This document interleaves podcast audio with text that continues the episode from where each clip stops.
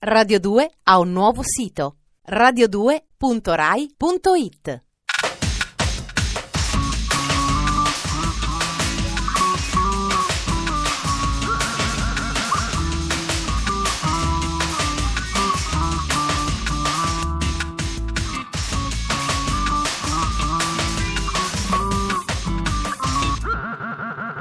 Dispenser.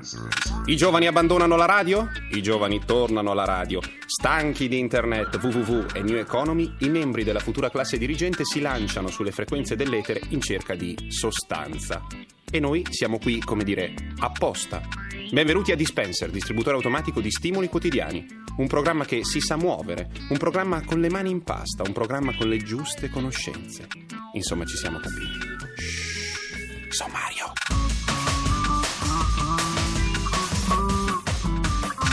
Cruda, cotta, pazza, torna di gran moda la carne. Intrighi e fatti di sangue. Si tinge di rosso il primo sceneggiato a colori.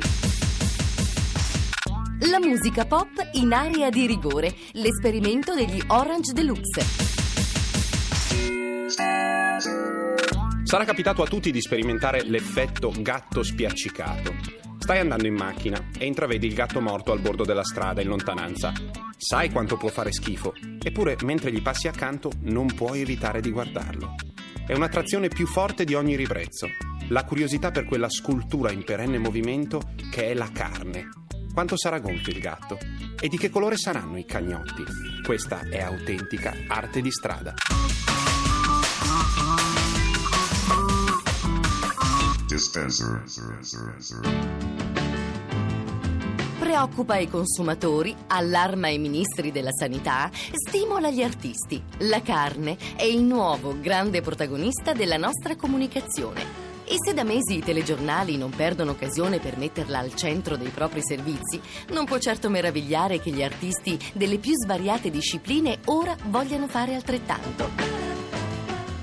A Dispenser abbiamo già commentato l'ossessione del pittore d'avanguardia Mark Ryden per le carni rosse, praticamente presenti in ogni sua opera sotto forma di bistecche, salsicce o quarti di bue sparsi qua e là per il dipinto. Yum yum! Ma che dire allora di Johnny Knoxville, l'ultima scoperta dell'americana MTV? Il novello VJ è protagonista dello show Jackass diretto da Spike Jones, regista rivelazione di essere John Malkovich e del video di Bjork. Nel corso dello show, il povero Johnny giace nudo in una piscinetta gonfiabile piena di sangue e interiore animali, coprendosi le vergogne con rosse bistecche che fungono da costumino. Che fashion! Ben di peggio ha fatto il fotografo Robert Gligorov, cucendo per sé una vera e propria giacchetta di carne cruda e fotografandone, giorno dopo giorno, la progressiva putrefazione, avendo sempre cura di indossarla di persona anche quando era interamente coperta di vermi. Bambini, c'è pronto? Ma la definitiva consacrazione della carne come strumento artistico arriva dal mondo della moda. Gli stilisti o presunti tali, raccolti sotto il nome di Heads of Meat, cappelli di carne, attraverso una serie di eventi mondani e il sito internet headsofmeat.com, vogliono diffondere il piacere di indossare cappelli all'ultima moda realizzati unicamente con carne cruda.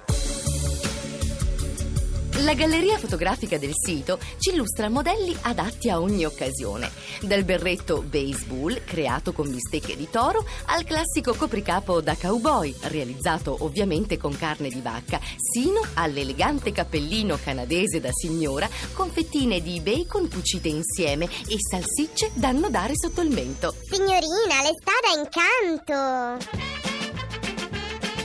Ai curiosi che chiedono loro se sia pericoloso indossare un cappello di carne cruda, i ragazzi di headsofmeat.com si premurano di rispondere che, al contrario, è benefico, poiché le proteine e i succhi naturali della carne forniscono ai capelli elementi nutritivi per la loro salute e crescita.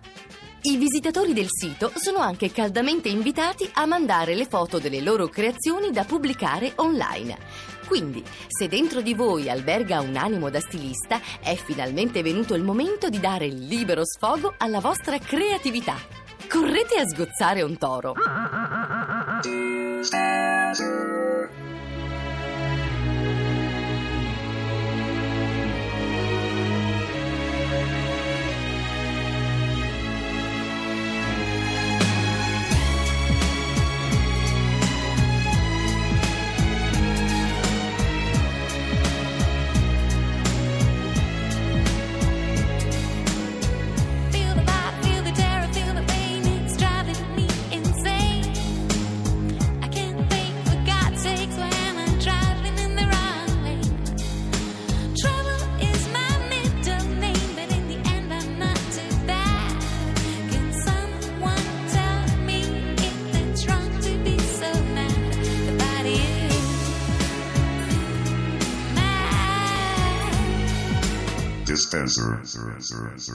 Tanto tempo fa non esisteva la fiction.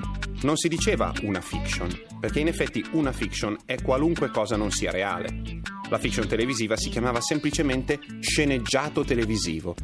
L'espressione era sicuramente più efficace, lo sapete che ci piacciono le parole vecchie, e il successo di questi programmi era assoluto. Per anni non ne hanno fatti. Sembrava che 50 ballerine potessero piacere più di Ubaldo Lai. Oggi che le fiction fanno record di ascolti, certi capolavori ritornano maestosamente a galla.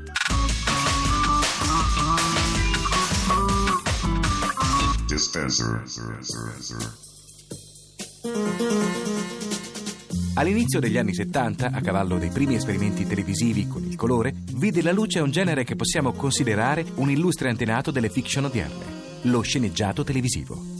A come Andromeda, il segno del comando, ritratto di donna velata, tennero incollati allo schermo milioni di italiani grazie alla sapiente mistura fra esoterismo, mistero, intrighi e delitti.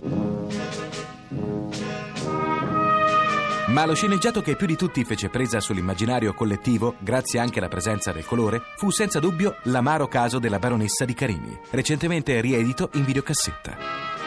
Interpretato da un cast di tutto rispetto, Ugo Pagliai, Adolfo Celi, Paolo Stoppa e una giovanissima Enrica Bonaccorti, lo sceneggiato traeva spunto da una ballata popolare, molto diffusa tra i cantastorie siciliani, basata su un fatto di sangue, un delitto d'onore avvenuto nel 1500. Povera baronessa di Carini. L'amaro caso della baronessa di Carini è però opera di fantasia ed è ambientato nella Sicilia del 1812, dove la prima Costituzione liberale sta per mettere fine ai privilegi feudali.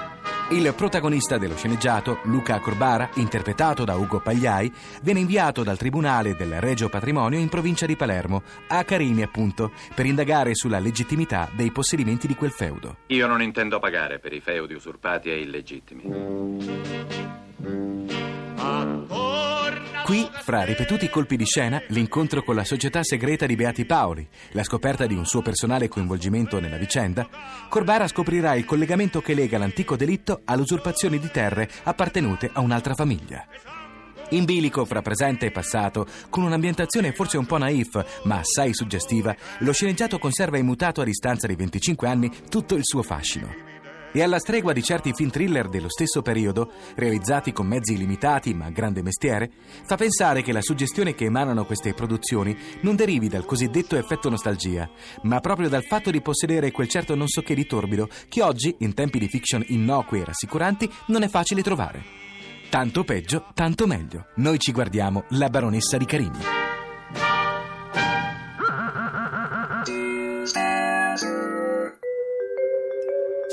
Il rapporto dei musicisti con il mondo del pallone è strano. Nel 1982 Mick Jagger aprì la fornace che ha al posto della bocca e, indossando la maglia azzurra, disse dal palco del concerto di Torino: Vincirete 3 a 1. Il coraggio di tirare una gufata del genere poteva averlo solo lui.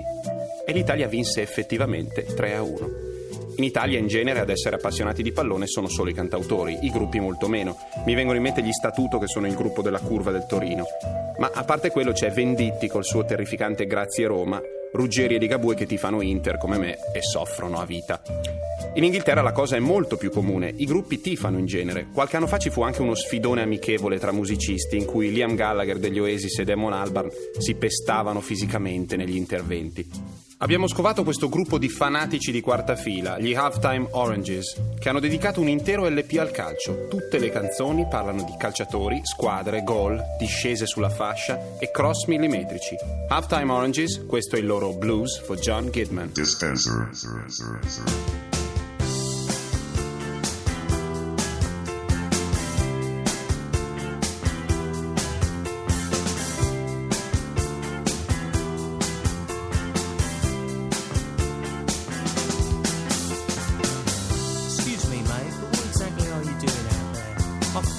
Paid good money to watch you, and I expect some movement. You've been wandering around the same five yards for the last half hour. Are you to do something? Because this just isn't on. It's a bloody disgrace. So just a minute, it's time to quit it. So just a minute, you did you. Anche per stasera ci tocca salutarvi. Proprio adesso che vi eravate appisolati, mi spiace. Anche se fossi solo la colonna sonora del vostro pisolino, vi giuro, sarebbe un onore. Se magari buttate lì un orecchio ogni tanto e aspettate le 9 meno un quarto per bere l'amaro, magari è meglio. Di Spencer, le sue gioviali facezie e la sua merce tornano domani sera sempre su Radio 2 alla stessa ora. Arrivederci.